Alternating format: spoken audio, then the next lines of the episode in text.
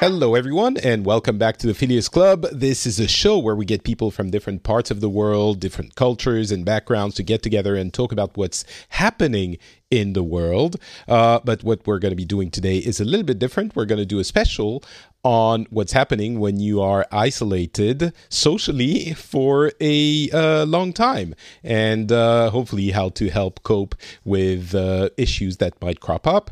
And for those of you who uh, do experience those, it might be helpful, I hope. My name is Patrick Beja, and I'm very glad to be welcoming back to the show Wendi Dunford. Uh, how's it going, Wendi? Good. Hi. Hey. Doing okay. I'm in the same boat as everyone, so I don't know. Am I good? I don't know. I'm just going to say it. I'm good. We, do, we don't know anything, so let's pre- uh, let's assume we're good. Um, yeah. So we did a uh, an episode about uh, toxic relationships last month, and that uh, was uh, pretty popular. I don't know if I can say popular for a heavy topic like that, but people seem to be interested. So I know this is a little bit of a departure from the usual format of the show. Even when we do specials, it's usually about understanding uh, someone from a different background. And this is about situations. So hopefully it's interesting to you all. If it isn't, uh, please let me know. If you uh, rather we didn't delve into these kinds of topics, let me know. And especially if you're a supporting the show because, of course, if you're uh, giving your hard-earned money for uh, the show, then uh, if you don't, if you'd rather have something else, I'm I'm definitely listening. So, uh, oh, and by the way, if you do enjoy the show, uh, please consider uh, giving us your hard-earned money. It's at Patreon.com/slash The Phileas Club. The link is in the show notes, and thank you a million to those who already do. Um, yeah, so you're doing well. So um, I guess I, I wanted to start with that. How's it going? And how's uh, do you call it confinement in in the U.S.? I guess it's more shelter no, at home. Is that what you're calling it? Yeah, it's it's the French term, and oh. I, am kind of uh, transliterate translating it a, a, little bit directly. Um, Got it. Okay. So it's that shelter at home.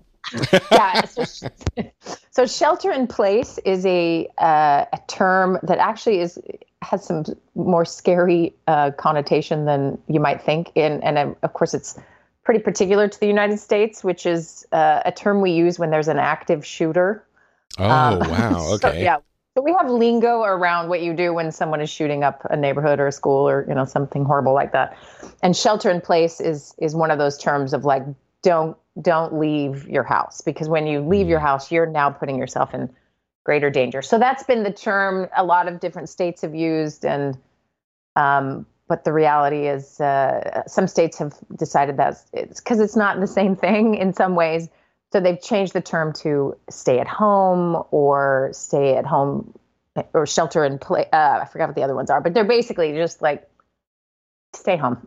Yeah. and they're trying to brand it, you know, so you feel a mm. little better about it, you know. But uh, yeah. that's essentially what it is. We've been on that for at least three weeks now.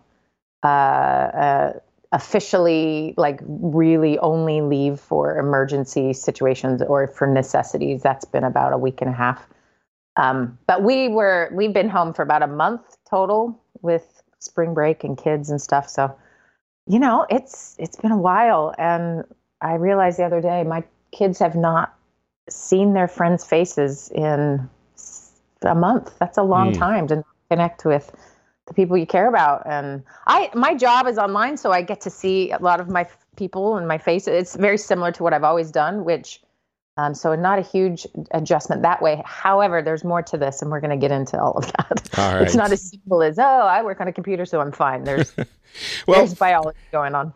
It's it's a little bit. I mean, I think for me, um, I think a lot of our uh, peers have uh, more experience with social isolation than other peer groups. I, I suppose yeah. because we're uh, known for being a little bit uh, antisocial, which is not, you know, it's not like we're hiding in our caves, uh, our caves right. forever, but we're used to if we're on our own we can entertain ourselves and we have uh, hobbies that don't necessitate uh, to go out and party and go to bars even though many of us still do um, right. i guess we can manage, I think, a little bit more if we're um, asked to stay home because we know a little bit more what to do. But as you said, I'm sure there's biology involved, and it doesn't mean we're all fine. But for me, I'm really, it, it, changes very little. And I'm not in a hmm. big city. As people know, I live in the middle of the forest in Finland.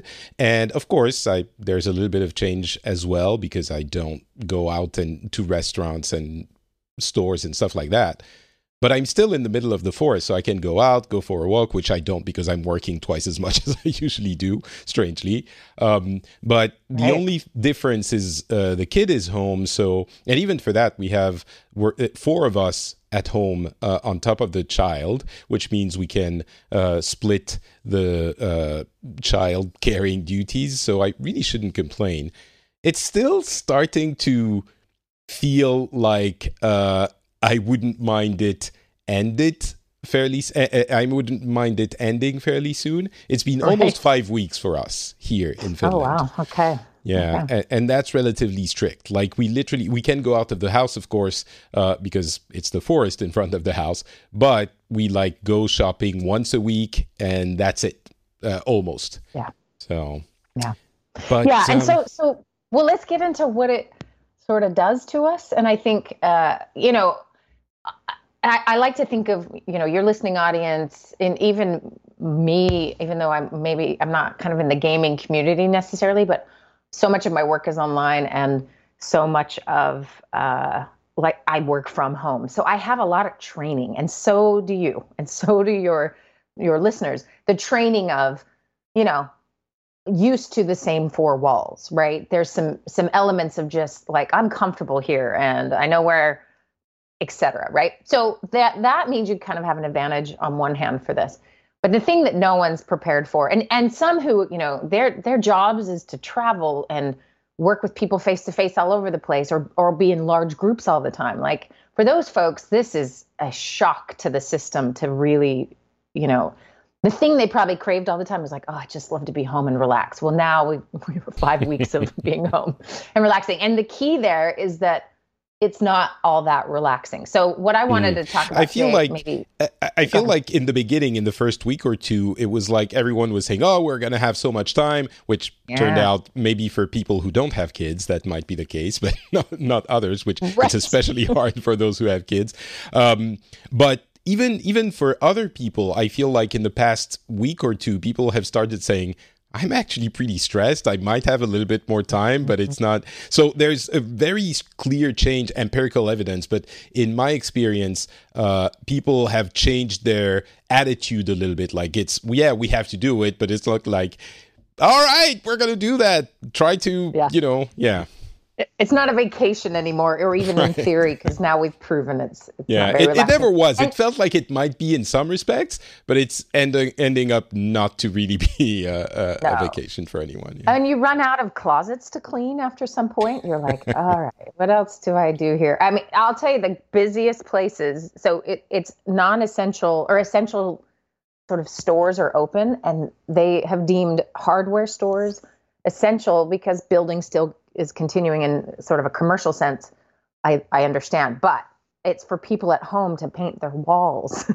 redo stuff because they they're just staring at them all the time and you know. So there is something to be said for you know what you what you was going on in your brain before quarantining, which is you know I'm going to use that word as the thing we're all doing. We're quarantining, is interesting how that is playing out now. So if you think about the setting, you all go home, right? Everyone has to go to where they live, and and we're not going to maybe spend any time on those people because Finland, you don't necessarily have any homeless. We do in the United States quite a bit. So there's a lot of challenges we're facing with the underprivileged and underserved populations in our country because it's very clear our billionaires can just go onto their yachts, right? And mm. the homeless have to somehow find a place to shelter. And then you know, a, a virus spreads in those kinds of circumstances just so easily. So everyone who's working with any kinds of situations like that are just stressed to the max to try to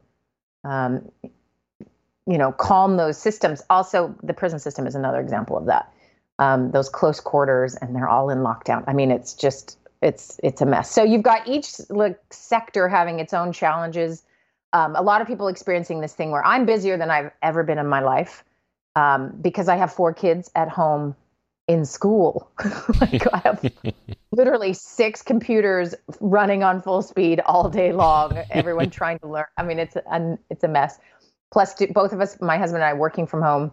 Uh, plus, we got this dog that is a godsend because it makes us walk and get outside all the time, but also is annoying. And so we have this just like so much chaos. Whereas my cute neighbors are just, you know, in their 50s or 60s and their kids are grown and they're just alone. I have nothing to do and I just want to borrow their boredness. Like give me give me an hour of your boredness, right? So we're in such different places, but the thing that's collective and common amongst everyone and everyone again may be dealing with it slightly differently, but is anxiety or fear, right? I mean, we're all we're all doing this because we need to to flatten the curve and, you know, help hospitals handle the people coming and you know all of the there's good big motives for doing it.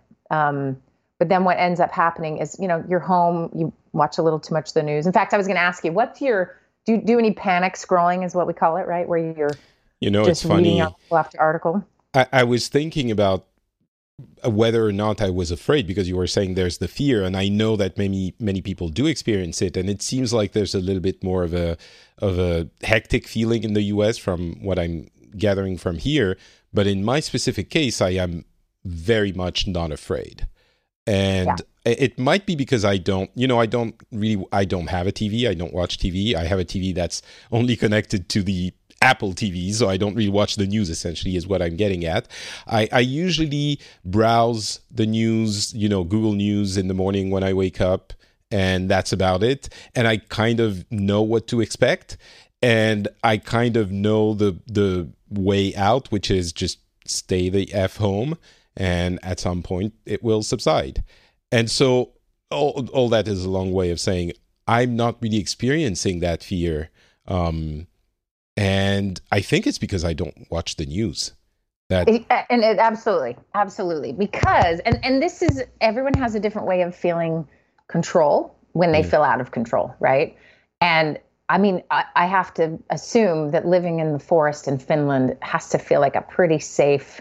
Oh yeah. Bet. yeah, I mean.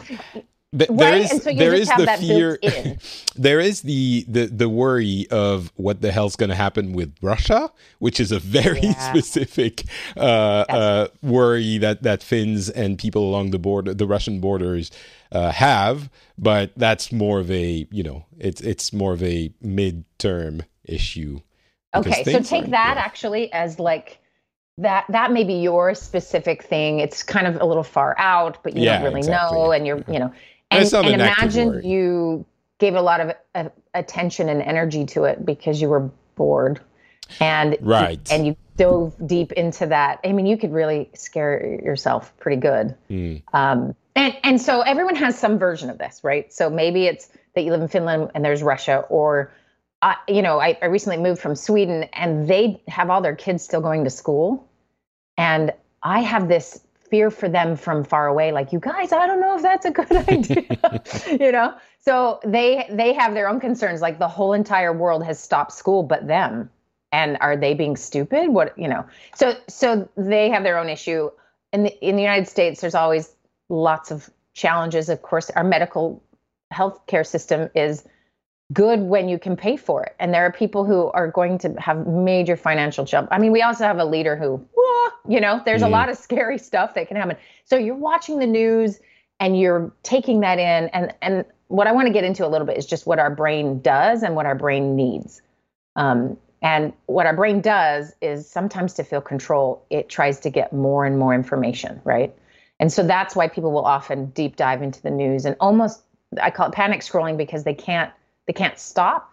I don't know. Maybe you've done that with Twitter before, where you're just like keep going, and suddenly an hour's mm. gone by, and you went, "Oh, I did not mean to do this for this long." yeah. Now, if you do that with frightening information about a virus that is crazy effective at doing its job, this thing is astounding when you you know when you study it in a horrifying way. You can just get more and more freaked out, and it very much is on a very deep level. It isn't simply, oh, that's freaky, or, you know, and maybe the economy is the place that you get really nervous. So you start to sort of really pay attention to what happens economically and the fear of what will happen and et cetera, et cetera. So you, you may find your angle of how you're handling uh, the lack of control with what you you consume.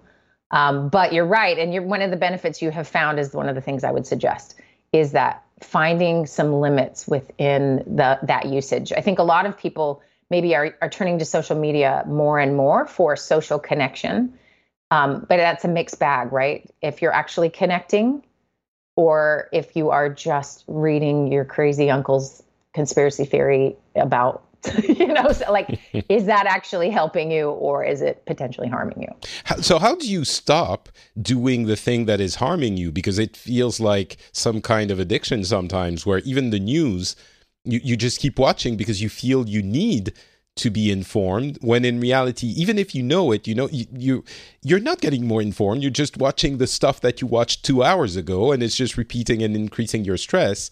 And it feels like maybe this applies to more than just uh, uh, uh, yeah. shelter in place situations like it's general life. But it's especially problematic now.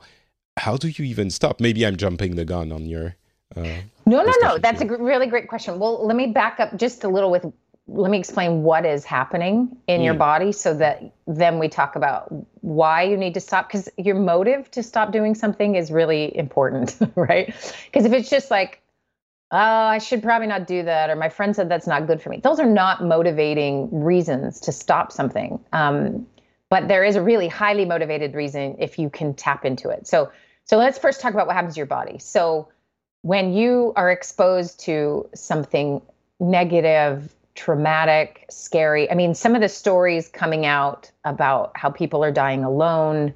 Um, you know, we heard a bunch of the stories coming out of Italy with respirators being rationed and, you, you know, like all of that scary, like you have to decide who's going to die or live because there wasn't enough respirators. You know, we had a bit of like, oh, wow, that's Italy. Well, then it came to New York, and New York is, you know, they're handling it fairly well, but we're still we do not have enough equipment. We don't have enough equipment. We don't have enough in all the places that it needs to be. So that induces a sense of scarcity and panic. And for me, I'm always like, who's in charge of this? you know, it feels like mm-hmm. there's a vacuum of leadership generally. And and so that will what it will do is it floods our bodies with stress hormones. So normally we could like look at the news maybe and then go off through our day and we have interaction with the barista when we get our coffee, or we um, we're talking with somebody at work, or we have a a tournament that night we're going to go to, or a game, or a concert. We had all these other things that were signs that, like, oh, living my life, I'm doing okay. And back then, Netflix was simply like, oh, I can rest and relax and watch Netflix. Now Netflix is nothing but a drug, right? Um, anyway, so that idea is that it was counterbalanced. But what's happening when you're home and you're not going anywhere and you don't have those human connections, even though they're subtle, right? Even just being near other people, um, that reduces our stress hormones because we're tribal creatures. We are, um, we get our safety cues from those around us. Um, we, you know, like you go to the grocery store and half the shelves are empty. There is a panic alarm that goes off in everyone's brain. Mm, like, it, and so, in, not not illogical, but not uh, thought through. It's like instinct instinctive. Yeah. And if I get what you're saying correctly, when you get the stressful thing that is stressing you out and you think, oh, maybe the world is on fire, and then you go out and you realize the barista is there and your friend is at work and you realize you get an opportunity to realize the word the world isn't actually on fire then it yes. calms you down but now yeah. you're staying home you don't get those outside cues so you're staying on that level of stress of the world might be on fire. The world actually is on fire. Oh my God. And that right. continues throughout the day. Right. So there's no and and like you're saying, it's unconscious on so many levels. Now we're we're in a more conscious state because I mean literally everyone on earth is in this thing together. And mm. there is some awareness that's changed a little bit. So so so let me just briefly talk about what happens with the flooding of these stress hormones, what it does to our body. So one of the stress hormones that gets released when we're stressed is called cortisol. And that builds up and gets dissipated as the stress is gone. And it's built for fight or flight, right? So tiger jumps out at you, you run, you make it safely into the village, and the tiger stops, and you are you, your cortisol then can go down. You can go back to a, a homeostatic state, state. You are safe. And what happens with modern humans is we don't have tigers, but we have the news tigers, right? Or reality tigers or whatever it might be. And for a lot of people, there's conflict in their own homes that they've been able to maybe not hyper focus on because they could leave or they had to, I got to go to work or the kids are at school. And now you are face to face with some of those tigers in your in your private personal f- family life. And so that fight or flight cortisol situation is just on high release all the time. And what happens long term, and anyone who's ever hit the wall, burned out, um, they'll know what I'm talking about. You you maintain these level of high stress hormones for a period of time, and then it's your body has doesn't have like a like it, it gives you alarm bells, but most people ignore those. Usually, it's you stop sleeping as well, or you know your eye starts twitching, right? Like we have a couple things that say, "Hey, this isn't good," and then it has a shut off, and it is your endocrine system just gives up and says, "Okay, you're you're now done," and you are exhausted depressed. There's all sorts of um, ramifications from pushing yourself past that. And that's where we get into a little trouble with this home shelter home situation is there isn't really respite necessarily anywhere that that is going to come for us. We have to create it, which is what my goal today is to give everyone some things they can actually do at home to increase their sense of well-being, reduce this cortisol flooding, and you've hit on my favorite one, which is to really, really reduce the news that you intake or the scary story limit, right? Because we're humans, we love to hear a scary story.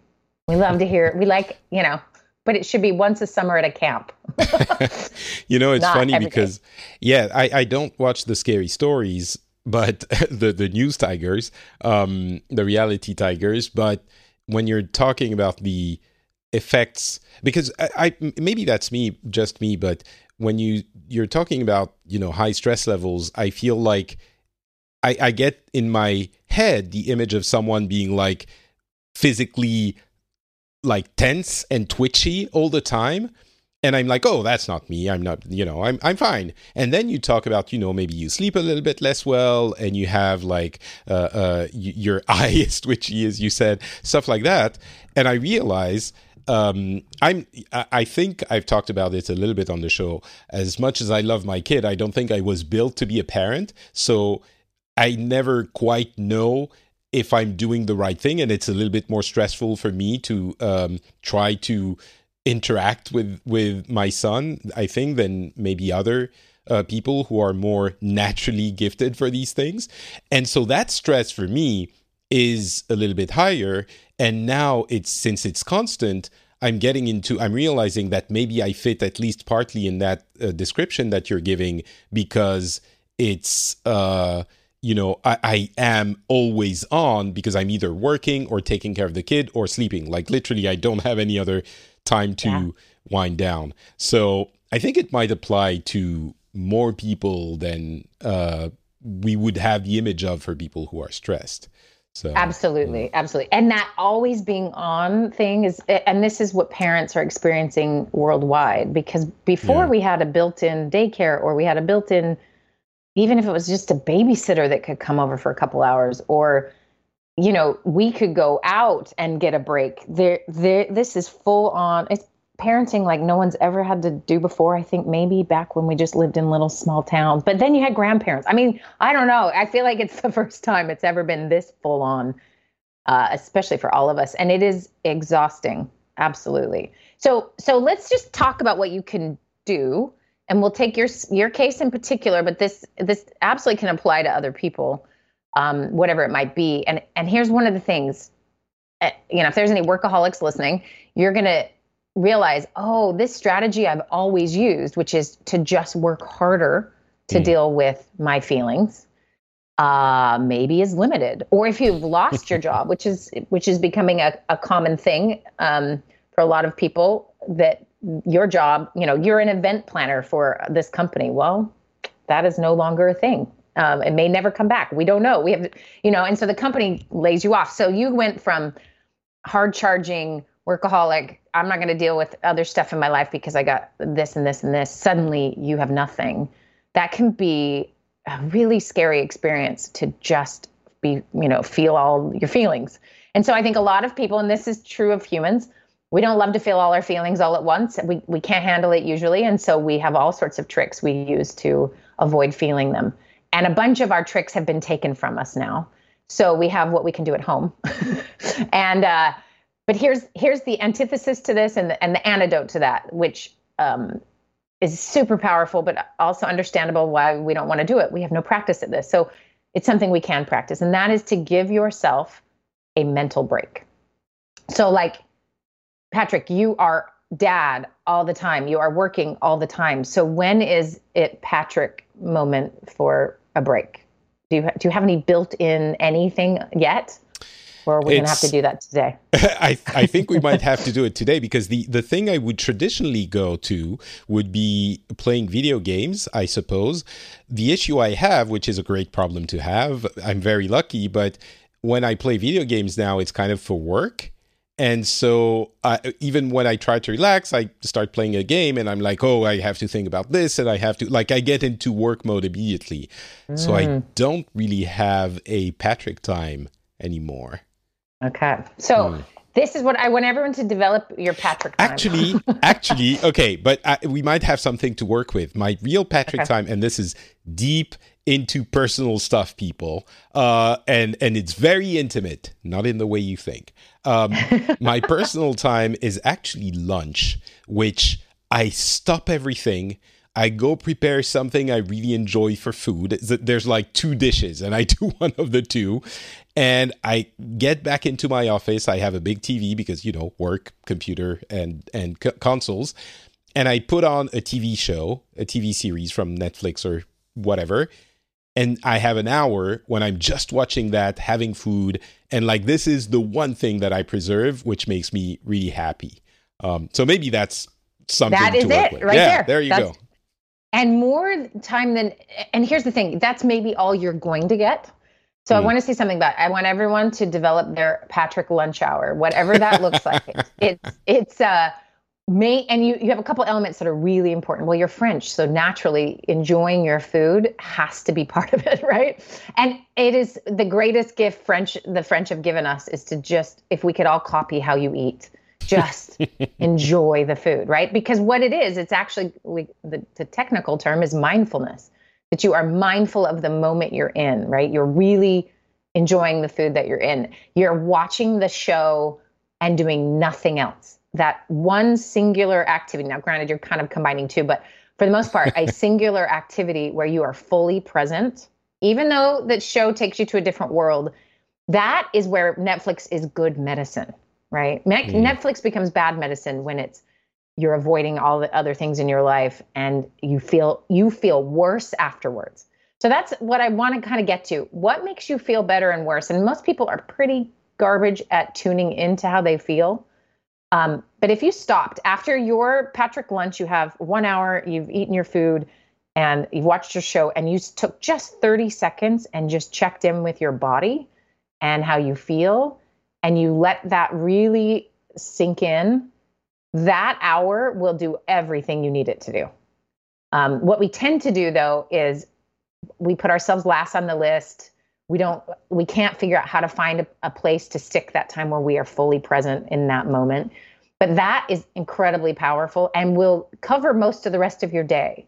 And so that's sort of ritualizing and, and this leads to this next point which is really important is creating a new routine that includes sociality in a different way but mainly is to bring meaning to your day so, so Patrick, because you have worked from home and you kind of already have your rhythm, your work meaningfulness and what you have to accomplish that probably hasn't changed much. Um, but for most people who have worked outside of their homes and now have to work at home, they're they're facing a very different thing. It's like the the meaningfulness of their work has shifted, and they mm. they maybe even don't realize that it has. Um, and especially those who have are no longer working or cannot do their work um, it's really tricky to find meaning in cleaning out your closet and staring at the wall. Um, and so the the way to create meaning is to build an artificial schedule. So give me a sense of what your schedule looks like. We're just going to use you as the guinea pig for a second. All what right. does your typical day look like? Uh, wake up around six to six thirty because I know the kid is going to wake up fairly early after that. Um, get him to eat and then play for a couple of hours, uh, and then the workday starts. And it's work, work, work, work, work, work, work, and with the break, with the Patrick lunch hour, which is so so important. And then around five thirty, bath time, food time, and either me or my wife uh, puts him to bed, which takes for thirty to forty five minutes and then we have about an hour or two where we can chill again a little bit the two of us together and then it's bedtime because the thing starts again. And it's funny because you might think you know we go to bed at 10 some usually and we wake up at 6 that's plenty of time to sleep. But not only does he often wake up a couple of times during the night but also uh it, it for some reason it's not as restful as it might be which relates to what you were saying before as it might be yes in other times. So. Yes, and and okay, so that's a great schedule. It's a very toddler, young child schedule. Right. and I'm sure um, many people are in that, that. Mode. What? I'm sure many people are in that mode and even more stressed because they don't have as many people at home to help out. Yes. Yes, absolutely. And that can feel in the best of times where there's no pandemic and you can get yourself out of the house whenever you need to that can still feel very monotonous. And I think that's the the new norm for a lot of people has moved into toddler schedule time in the sense of it's the monotony of doing the same thing, going to bed, waking up, doing the same thing again mm. and again. Oh, now it's the weekend. Okay, well, I guess I'll just stay up a little later. You know, like there's there's it's, not there's no yeah. variety. The the weekend, one thing that I've noticed as well is that the weekend doesn't really feel like a weekend because obviously, mm-hmm. you know, for obvious reasons, but even more for me because I I'm working a little bit even I try to be good about this, but it's like as I was mentioning um my hobbies are my are my work and I also have stuff that crops up when you're, you know, independent. You you always get stuff have stuff to do. So bottom line, weekends don't really feel feel even less like weekends, so it's just one continuous uh series of days where that feeling that you're talking about of well i wake up and do i do the same thing every day uh, is a very strong feeling. So i realized that the you know that thing that for one or two weeks you're like yay that's kind of funny. We're going to be doing stuff. Like after you realize for three weeks I've actually been like it's been an endless string of days that look exactly the same, uh, yeah. one like after the other that's when it's like, oh, well, it's not that awesome after all. Great, right? And this is where self uh, discipline maybe has to come in, and and sort of enforcing an artificial structure to your life um, can really, really be helpful. It, it, it, you have to distinguish when the weekend starts. So no, it came, it, it happened naturally before, right? Work, work, work, work. Okay, now there's a farmer's market on a Saturday. That's different. Or we yeah. always go to a movie Saturday, Friday night or whatever. You know, so you, you, it used to just kind of occur. And then you would throw in some work to get some extra, you know, a step up on the next week or something. And now there is this reality that you have to draw lines in your life to create uh, some differences, which ultimately make things meaningful, right? It's almost like with with no boundaries everything's the same. And so normally we would have wished oh i would love to do this or that because it would sound like a break from the norm. And now the norm is just one long day. Mm. and so how you break that up can really help. So let's brainstorm really quick. What would it look like to make a delineation between your work week and your weekend while you're sheltering in place? What do you think I have no idea. I have like you know, the thing is, I, it's this is an issue again, personal stuff, but it's an issue that I've had even before um, the the pandemic. So I, I, if I have an answer, if I had an answer, I would have had it already. I guess not working, um, which I work less on weekends. Of course, I'm not gonna you know pretend I, I do the same uh, work days, but I, the the big irony is that I don't really have time to get out of the house, even though I could, and there's the forest right there. Most days I don't even get out. Um, so maybe that could be a thing, trying to go out of the house and and doing stuff outside. But I don't have a specific idea, and I guess I'm in the majority here, as you were saying. We don't even really know what we feel and how to deal with it. So I I'm not sure. Um, just not working, I suppose. Okay, so so I w- here's my thought on that is the not working, of course, is is supposed to be the difference between mm. a week and a weekend, right? Um, but even if you still want to get a couple hours in, it might be to time block it. So if you uh, have uh, young children, there's a common thing, at least that goes around where I live, about you know to keep your sanity is you you block out your time every day. So it would be an hour and a half or three hour blocks. You kind of pick how your toddler yeah. operates, right? But you have the the first hour and a half block is preparing for the day, it's eating, it's getting dressed, it's all those things, maybe exercising. And then the next block is a work block, or the next block is a, you know, we're going to learn to paint. You know, depends on what, if mm. this is for a kid or for yourself. And so you do this but block by block, and each block has a point, right? Um, I have some clients right now who are you know they're sheltering at home and they have two or three rooms that they have in their apartment or in their home and they plan their day time blocking based on the room. So they they work in this room they do nothing else in that room but work. So the the line oh, is the door. and then bedrooms only for the bedroom things and then the tv room is only it's like designated weekend and relax time. Like it would be normally if you had to do your other job or whatever. It's like you artificially create you're using instead of the outside world you use your inside world and have some lines and, and and some consistency so that this room is for this reason and this time block is for this thing. So your your day is pretty time blocked already. Um, it would look more like your weekend that you start let's say it's friday night you start with some kind of tradition like we're gonna we always watch our favorite blah blah on friday night and have popcorn. You add some element that makes it different from other nights where you're watching tv um, or saturday morning we take the kid on a deep dive into the forest and we we're gonna build a little fairy world with sticks and stone i don't know something. I love finland and sweden so i could just picture a fairy land. Anyway but like you you would have a reason that you were leaving and you would have a time frame where you would do it just like real life used to be right? There was a time frame and you had a reason. So you make one up and then you come home and maybe it's or you or you make some special breakfast on saturday or sunday mornings. Mm. so there's something that breaks up why we do something and when we do something and it has a time to do it and a reason to do it.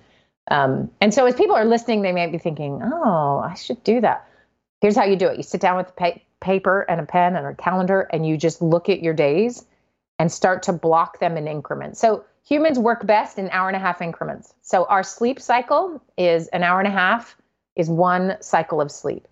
So typically at night, if you go to bed at 10 like you do and wake up at 6, that in theory is great. If you take the kid out, you would you'd be well rested. but what it is is that it's these hour and a half windows. That's why if you sometimes wake up at the wrong part of a sleep cycle, you feel like you're gonna die, like you're dead right. to the world, because you have woken up in the wrong part of that hour and a half increment. And then wakeful hours, it's about a 90 minute um, block as well. We need to get up and move after 90 minutes. Typically, if we, we're in a sitting working situation, change of scenery every about 90 minutes, a snack, we have to go to the bathroom. So we're really built to focus and be on a ta- on a task for about 90 minutes max. So maybe think in blocking in those terms. Um, and take a piece of paper, write it down, block out your week, make sure your weekend looks different. Um, eh, you know, a lot of people have done this who have those shifts that like maybe they work all weekend, but they have Tuesday, Wednesday, Thursday off. Like, how did they do it? Well, they have to come up with their own artificial way to make it feel like a break in a weekend.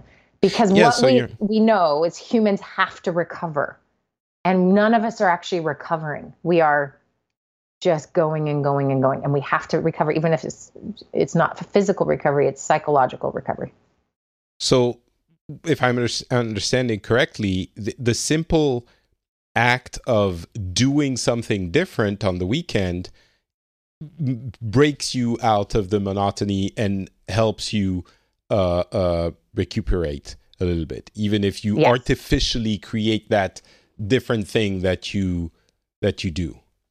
Yes, and think about it for a minute. Weekends are artificial creations anyway.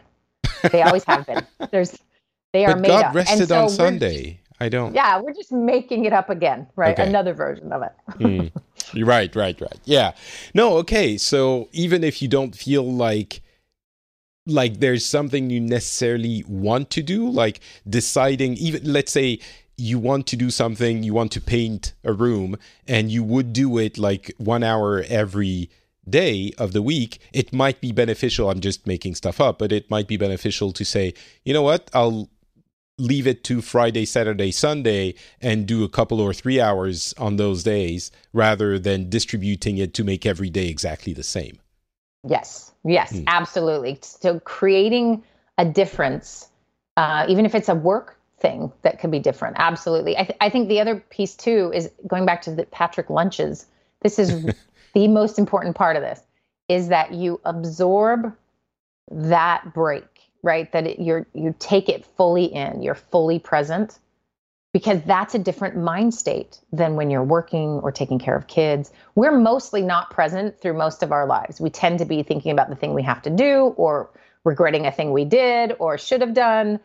There's a uh, it's very difficult for us to be fully present in the mo- in the moment. But we know from research and many, many, many meditators that those who can stay in the moment and have that the capacity are just better off on every measure because they can fully appreciate the life that they are currently living. And that's not an easy ask. And most of us have avoided the present moment with all sorts of busyness.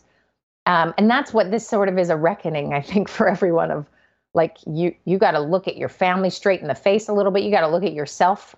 You know, th- this is an honest moment of where are things really at for me because I can't go to the bar to escape this or I can't, you know, get all the accolades at work maybe in the same way that I used to. So a lot of the stuff is fallen away and we're sort of down to this core this core stuff and to really nurture ourselves, we have to make sure we are we have to make sure we're taking care of ourselves because this cortisol stress cycle thing, it will not um, it doesn't end well. It never does it always pushes us to a physical limit or a mental limit and you know we can get in trouble mm.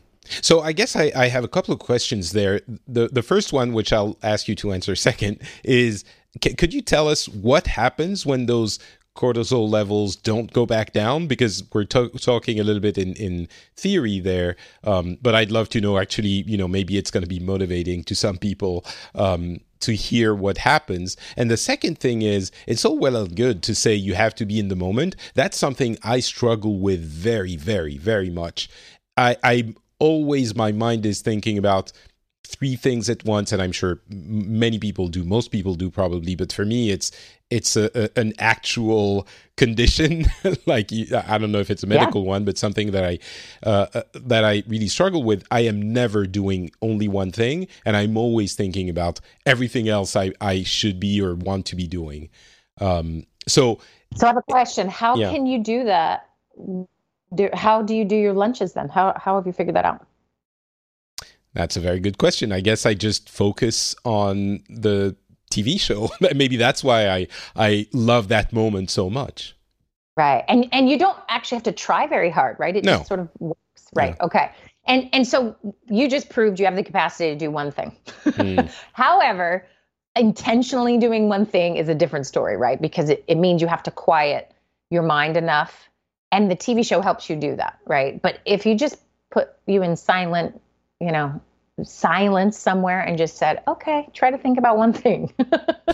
uh, so meditation, tricky. kind of. I, have tried a yeah. little bit of meditation. It's so meditation, and here's the thing about mindfulness meditation. And mindfulness meditation is different from other types. There's obviously many different ways to to go about this, but this is the one we have the most sort of research on and has been shown to be the most effective in short doses or short, you know, training versus some of the others require like a lot more practicing.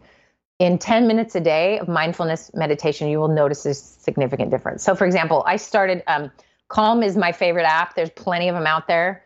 Um, I don't pay for apps. That tells you a lot about me. I like forget it. None, nothing is serving me here except Calm is the only app that I've ever paid for. um, and I love it because I don't have time, and I I tested it out because I wanted to stop telling my clients to all do something I hadn't done. I was being a hypocrite. So I bought the app and I meditate every day for 10 minutes. And it's 10 and it stops at 10 minutes. It is not longer than that. And within about a week or two of doing this every day, I had multiple experiences that blew my mind. It was where I could focus on something. I didn't intentionally do it. I just was able to keep my mind completely on the thing I was doing. It just happened was awesome. And really what it is, and so that was my personal experience, but the research backs this up, which is think of it as like a gym for your brain. You're never going to get good at meditating. People always think, oh, I'm bad at it. Yeah, everyone's bad at it. It's because our minds are monkeys and they're going to jump around. But if we train our minds to come back to our breath, which is what mindfulness mainly is, is the breath is the one thing we can always come back to because it's the thing we always have to do. And so all you're doing is your mind wanders, you bring it back. Your mind wanders, you bring it back. You're just doing like push ups with your brain. And even just 10 minutes a day makes a big difference. And so that is a really powerful, very simple way to, to train your brain. And lots of people benefit. A lot of people do way more than 10 minutes, but I don't. And I still feel like there's a lot of benefits from a small amount. Um, in fact, my days just go way better. That's the other thing. If you start doing it in the morning, you your difference in your day is it's weird. it's mm. really helpful. So that is one thing is to train your brain to do this. Um, and then the other is is for others they may just think they they need permission to slow down or they need permission to not be the mom full time and the worker full time and you know to find space patrick time sometimes they need permission um, and right now more than anything people have to find a way to give themselves space to repair mentally. So every day, think about dreaming for a second. So we we live our lives and then we dream at night. And when life is going pretty good, our dreams are kind of either boring or maybe enjoyable or not a big deal, right? Um, what's interesting is right now there is worldwide studies going on about dreams um, that will be fascinating to hear about in the end because suddenly we have the whole world having a similar experience and we have these dream researchers that are already in place to do this work. And what they're finding is because our lives are, are now so small, right? Normally, what happens is I move throughout my day and I, I run into this person or I'm at that store. I have a lot of information that my brain uses to do process the dreams at night. So you'll dream about a thing you saw that day. But when you're only home and it's the same walls and the same people and the same stuff, um, what people are finding, and this is uh, worldwide, which is just so fascinating to me, is their dreams are getting they're more vivid because there's more stress that's generally involved in our lives that is comes out in dreams. That's how we process psychological dis- distress in our sleep, um, and more random, right? And it's taking stuff from our past because we don't currently have visual cues to work with. We have, you know, you know, your girlfriend from eighth grade.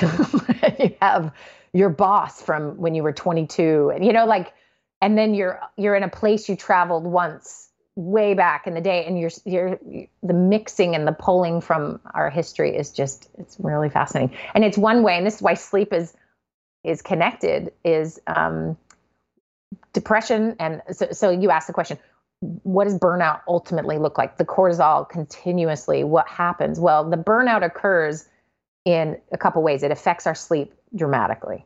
Um, it'll affect our eating habits. Um, we will feel, we will feel, it's called anhedonia. We pleasure in the things we normally find pleasure in. Uh, you you so cut off for a second. Me, you were saying it's called? Oh, it's called anhedonia. And hedon- hedonic pleasure is right. like, you know, good food and all that good stuff. And anhedonia means you don't feel that you don't have the same desire or craving for those things that used to bring you joy. Um, and those things lead that it turns into sort of classic depression is what it looks like. Um, and so maybe there's no depression that runs in your family. Maybe you've never struggled with it before, but you're starting to feel some of the numbing effects of having this cortisol too much in your system, or you're mm. feeling uh, less, you know, motivated to do certain things. Your sleep is worse. Your eating is worse. So I think this is collectively what a lot of us are going through. Um, and so we have to really work hard to try to uh, repair, take breaks, create structure and meaning. And then this final thing, and I, I'd love to hear how you do this, is to connect socially in different ways. So what do you do, Patrick? And maybe it's just already built into your work life and it but, is. but how are you connecting with people? It's it that's exactly what it is. I think my job is to an extent connecting with people that I don't meet physically. So I, I I've always said, you know, half of my life is spent on the internet anyway and that's not just you know reading twitter although that's also part of it but it, uh, uh, half of my friends are on the internet and we interact um, together a lot already and that was the case before the um, the pandemic so it's kind of as you said baked into my job um, because i still have half of that even if i'm at home so i'm very lucky in that way but I guess yeah, you're well trained for this. yeah, exactly. Right. Well, and and I just want to throw out this this sort of crucial element to humanity's sort of well-being is social connection. So if you think of any big calamity that's happened anywhere, it could be an earthquake or 9/11 is a great example of that or, you know, some some disaster or challenge that has occurred in the community. One of the most powerful ways that people overcome that is they come together, right? They are physically together, they are working, they're, you know, they're doing good, their their identity is that we're part of this and we are part of a group. We are part of um, the helpers and you know all that good stuff. We have the exact opposite where we have to be apart. So we have to artificially create some connectivity to get some of the benefits that we are built as humans to require. We require them. So you have yours kind of already set and ready to go. And maybe you reach out a little more or even, you know, create a couple more opportunities eh, already within the system you have established, which is awesome. Lots of people may not have any of this. And so they need to find ways to connect uh, virtually that they're not used to. So, one thing I've seen going around that I think can be really helpful and also make a weekend feel like a weekend is to gather friends for an online game that you know say you're not a, a, gamer gamer and you've never done that before but there's you get on zoom and you're all playing some kind of card game at the same time or charades or you know it doesn't have to be um, something you've always done it can be you know brand new but this way of just seeing their faces and laughing together and it's different from the rest of your other days so to find ways to to build in connections even a great one is to to contact people that are from your former lives that you just haven't talked to in a long time because they're all sitting at home too. You're never going to really bug anyone. No one's too busy for this. I mean, kind of, but you know what I mean? They're, hey, remember college? And they're just like, yeah, I was thinking about you. I, it's been really fascinating. I've received so many emails from former clients. I kept thinking I would get emails where they would say, oh no, I'm dying. This is so hard. And what can I do? Instead, I'm getting thank you emails just thank you for working with me. Just taking a minute out of their mm. time mm. to remember I existed and I helped them once and to thank me. And it has been so heartwarming and amazing. So I know, speaking as someone who has received that contact, how powerful that would be for you to reach out to someone in your life and thank them or maybe say sorry or, you know, find so some ways just, to do that. Yeah, it's not just uh, let's have you know Thursday night beer because oh it's fun. It's like it's actually important to see someone else's face to help again in that uh, the the the physical chemical things that happen to your body when you're um, in that monotonous routine. Yes, and seeing someone's face specifically um, lights up parts of our brain that does not get lit in just audio, audio or you know and it's not that that's not fun or that's okay obviously but there is more to seeing someone face to face than we fully can appreciate mm. um, and so the more you can do that the better more creative i mean there's so many ideas online you just google how do i do some of this right yeah i, th- I think most people have thought about it but I, but that's why i was insisting on that part it's not you know, I'm sure many people have done it or have thought about it or have a way they could do it, but it's not just about having fun. It's like it's it's important to get through it to to do these kinds of things. It, it's not medicinal, I guess, but almost in a way. Right, absolutely. And then and then there's one final thing I want to that I think is amazing because I think it's happening maybe a little more naturally, but is also very very well studied, which is um, finding things you're thankful for. So like just increasing your gratitude for stuff. So so this the research is uh, on this is rock solid, which is three three things a day you write down that you're grateful for every day. And they, they need to be small. It needs to be like running water, the forest outside my door, you know, mm. and then the next day it's got to be something different. Like, you know, I'm grateful for that people are funny and put their content online or whatever. You just, you, you find a moment. And this is similar to the Patrick lunch in the sense of you absorb and you, you sort of dive into this feeling of how grateful you are about something and it's something small. And what we found is your immune system's better, your outlook on everything is better. Like it has a, a big impact on mood and feelings of well-being. So if if you take nothing away from this hour conversation with Patrick, if you could do this and note the things you're grateful for every day, writing them it matters. It, it's not simply. I mean, saying them out loud is helpful, um, but writing it down can also be. It's really important. Kind of cements it and and pay attention to that feeling. There are so many medical, physical benefits, psychological benefits, all these good things. Um, and there's so many easy ones to find, right? I mean, I, I've thought about what, you know, gathering somewhere. Like, I'm so grateful that that may one day be a thing and how how much I took that for granted before, you know, or the technology that allows us to to connect or work or do the things that, you know, even 20 years ago would be impossible mm. um, it's, et cetera, et cetera. Yeah, I, it's funny. I watched a video. I guess it's in the air. Um, I don't know if you know the the YouTube channel Kurzgesagt, which is very well done, like oh. science uh, vulgarization. Do you say that in English? Like popular popularizing of science. Anyway, they were talking oh, okay. about this yeah. and the importance of being thankful and how much better the lives of the people who feel thankful and and I think one of the reactions of people listening might be, well, of course, some people have stuff to be thankful for. And it's important, I think, to note that this is not what it's about. Everyone has stuff to be thankful for.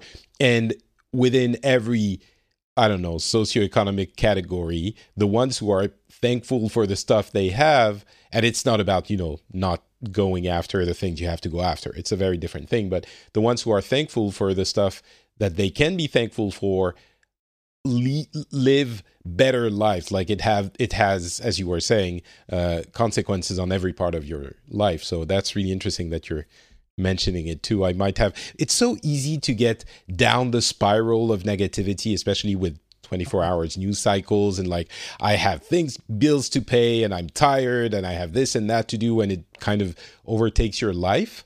And and when in reality there are many things that are like i'm thankful for antiviral research and modern medicine and stuff like that. Right. I am so thankful for the lady who is checking me out at the grocery store and just putting herself in that position every day. Like, yeah. wow, you know?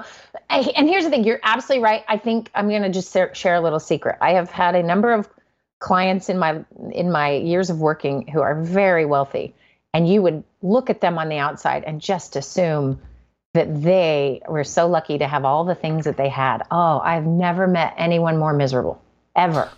and I wouldn't trade I and so I've often, you know, and and some of the happiest people I've ever known had so little. And I just think we have it backwards. We all think, ah, I'd be different. I'd be grateful. I'd be happy if I had my yacht. But there's there, you know, really, really looking at what you have can change your whole day and say, you know, even if it's as simple as running water or that plumbing was invented. I always think of that one like that's amazing or electricity or you know you get really basic and you try this for a week and I promise your attitude will change. You mm. the, we we have a bit of what about well yeah that's easy for you to say that it's sort of a competitive scarcity thing that we have but when you can take in your own life and see the abundance of good that's in your own life it changes how you feel and see everything. It's again like we've I've kind of the theme here is we train ourselves and we practice certain things and we get an outcome. So if I'm training myself in negativity and thinking everyone else is terrible and crucifying anyone who takes a, a misstep or you know whatever, then how I feel about me is harsh, right? If that's how I feel about everyone else. Mm. And so it's stopping and you're remember you're home alone with yourself. And so it's this crazy moment in time where your relationship with yourself is suddenly really important and there's no way to hide from it. And you know so it's taking a hard look and that's tricky but th- this is one exercise this gratitude thing every day that really can help people. So i would mm. leave that as my main thing everyone to try. Excellent.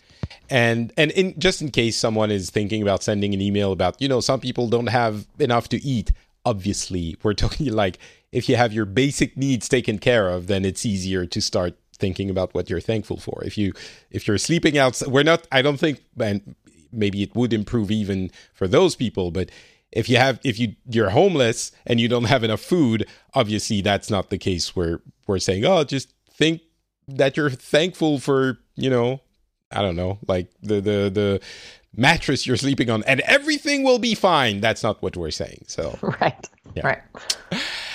Uh, all right. Well, thank you very much. It was uh, much more introspective than I thought it was going to be, but that's really interesting. And hopefully, uh, everyone listening will get at least one or two things, uh, you know, to take away and um, help get through that uh, difficult moment in our collective history. So, thank you very much, Wendi, for all of it. You're welcome.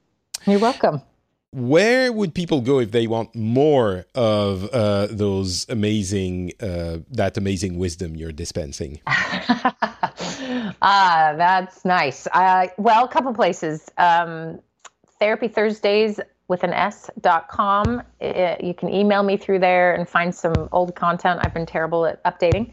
Um, also i have started a program that is really fun if anyone's ever interested in fact it's so fun to do it right now because oh man, it's a weird time. Um, called Real Steps. So it's realsteps.org, R E A L S T C E P S.org, and you can just sign up for to get an email, or, or if you want to email me through there um, at admin at realsteps.org, and I can tell you more about it. It's basically just very incremental um, psychological and physical changes for health. Um, I work with a nutritionist, and we are building a, a pretty cool community there and figuring out how to to improve our psychological and physical well-being just slowly so it sticks rather than you know lose all the weight and be amazing in five minutes you know it's the opposite of that so you can find me in both those places um, and and then also you can just find me at my house sitting around but don't go there just just if you yeah, do just don't. wave from the light street yeah. yes all right. Very cool. Thank you very much, Wendi. Um, for me, it's not Patrick on Twitter, Facebook, and Instagram. If you want to see how the weather is insane in Finland in, in spring, it's like literally it was covered in snow this morning. It was raining, it was snowing, and now it's it feels like summer. Like this is and I'm I'm staying here working, so I'm not enjoying any of it. It's criminal. Um, and if you want to support the show, you can do so on Patreon, patreon.com/slash the Phileas Club. Uh, please consider doing so if you enjoy the show, if you enjoy what we do. And that's about it. We will be back with, uh, I'm guessing, a regular episode, which will be about the virus, I suppose, again in a couple of weeks or so. So thank you for listening, and we'll talk to you then. Bye.